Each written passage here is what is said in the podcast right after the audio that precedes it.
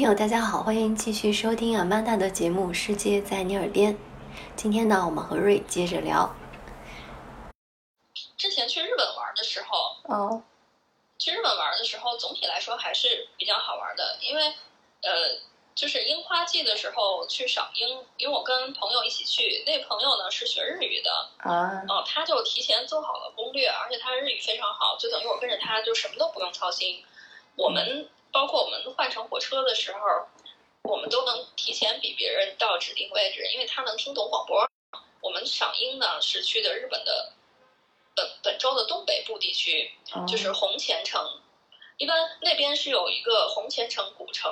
它里面栽种的樱花非常多，因为它有那个古城的那种建筑啊、河流啊，整个的那种呃就是氛围，嗯那个樱花就能有一点古典气质，就觉得非常美嘛。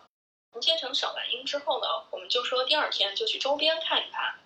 郊区有一个，也有一片是樱花公园吧，就相当于比较野的那种。然后我们就一路走，也是感受非常好，因为它那个水汽蒸腾，那当地的那块温泉特别发达，那个旁边的小溪其实小溪流其实是温泉那个热气蒸腾出来，然后再加上那个烟雨蒙蒙，那个樱花开放，哎嗯呀，当时感觉就像梦境一样，嗯美滋滋儿的。嗯、路过一个村庄的时候，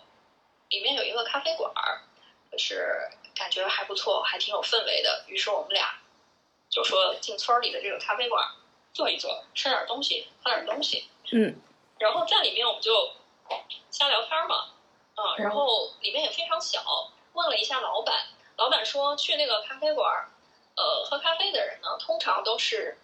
当地人，当地村儿里面留守的人，因为日本的东北地区其实也跟我们一样。就是日本的年轻人也都是普遍会到大城市里面去工作学习，可能也都去东京啊、大阪啊这种地方。嗯所以村儿里剩下的人基本上也是以老年人为主嘛。刚在那儿喝着，然后突然就有人跟我们打招呼啊、一看是一老爷爷，嗯大概可能因为头发完全白了，一看样子可能就应该是八十岁以上了。然后因为我朋友呢，他是日语非常好嘛，然后那个老爷子就跟我们聊起来，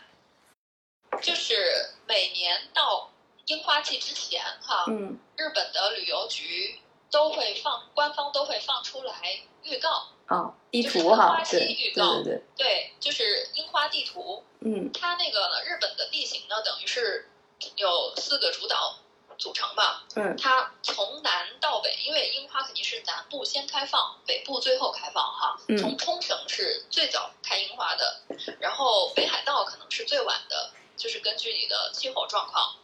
赏樱的这个旅行行程呢，就可以根据它这个官方行程图嗯。来做你的安排。那你们当时去的那个地方，嗯、就是相对中国游客知道的少哈，但当地来说，应该也是一个赏花的重点的地方，地？啊，对，就是那边的话，像我们遇几乎很少遇到中国游客，都是本地人。我们当时呢、是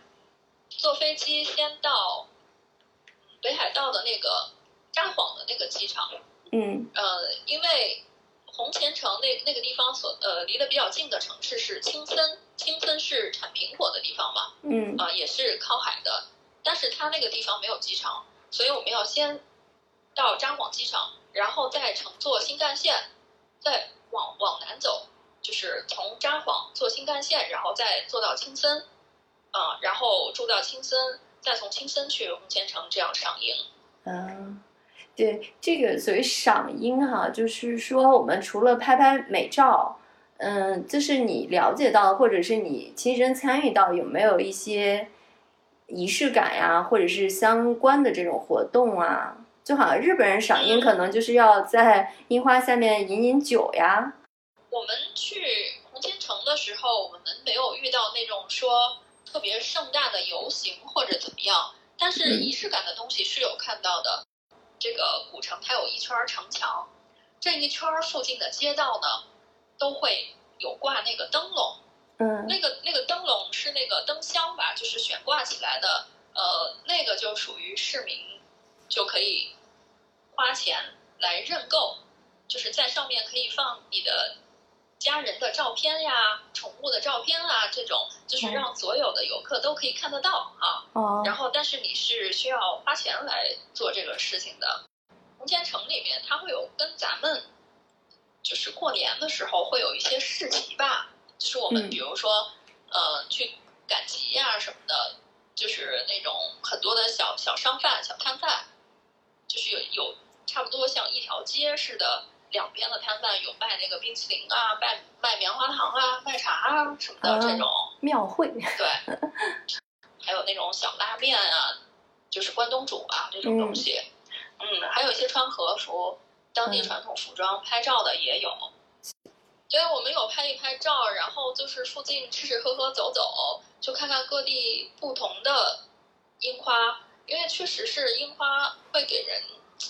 因为它是都是成片成片的那种种植的，就是大面积的那个花海给你的那种视觉冲击力还是很强的。我们那次去的时候，等于主要是参观了两个地方的樱花，一个是呃本州东北部，就是青森地区那一片儿嗯，红千城那一片儿的樱花，嗯那一片儿的樱花就感觉颜色是发粉发白，比较温婉的那种感觉。然后后来我们在这边参观完，我们又重新坐新干线到了到了札幌，到了先是到了那个函馆，到函馆那边看樱花。函馆那边有个五棱郭公园，那边的也是一个相当于一个古城以前城主的那个居住的和那个行政的地方哈。嗯它那边樱花种植面积很多，那边的樱花就北方的樱花，比起南方来就少了点温柔，就变得很遒劲，就枝嗯条相对来说就没那么密，然后花的颜色是那种有点像桃红色，就是要艳很多。哦，哦，对，樱花季呢会有很多周边，这个周边呢不一定是你赏花的地方推出来的，有可能就类似于当地的星巴克可能都会有樱花产品哈，比如说樱花蛋糕啊什么的，嗯但是星巴克那个樱花产品不怎么好吃。呃，像那个樱花味儿的，或者说樱花色的那种冰淇淋啊什么的，都特别的多。嗯嗯，还有限定的纪念品啊什么的，可能很多女生可能是会比较喜欢的。这个有有一个事儿，我们确实是赶上了赏樱的那个旅程呢，刚好遇上了日本的那个，就是天皇的，就是接班哦儿，，年号改成平成是吧？改成什么来着？平成改成了那个令和，哦所以我们赶上了令和元年的第一天。哦哈，嗯然后我们两个还专门出去了超市，买了一个令和元年纪念的薯片儿。啊，还有这样的薯片儿，有什么特别？其实也没有，只是包装不一样。哦，改元的当天呢，那个大商场就有好多好多当地群众排队，最后他们是在买改元当天的那个纪念大福。大福你应该知道是一个日式的点心吧？啊，就那种 QQ 的那种，红豆馅儿的，对，那不是吃完就没有了？我以为是还发了个什么纪念币之类的。没有没有，就是那个大福，就好像是两百日元还是多少？就是为了讨这个彩头吧。OK，就是令和元年的第一波大福上市了，哦 就这个意思。哦，啊然后你们是买了个薯片儿哈，这也是所谓改改元年的周边。是嗯我们在刚好我们那天是在札幌嘛，我们就去那个札幌的公园里玩儿，然嗯后那天下午是老天皇退位，然后第二天早晨好像新天皇才要继位嘛，嗯，哎，所以我们就有个疑问呢，当天晚上归谁管？下午到晚上，对呀、归谁管？那岂不是天皇有空缺啊？但是我们也没有深入研究过这个问题哦。好，那谢谢瑞哈给我们分享了一下在日本这个樱花季一些有意思的事儿，我们下期见，嗯。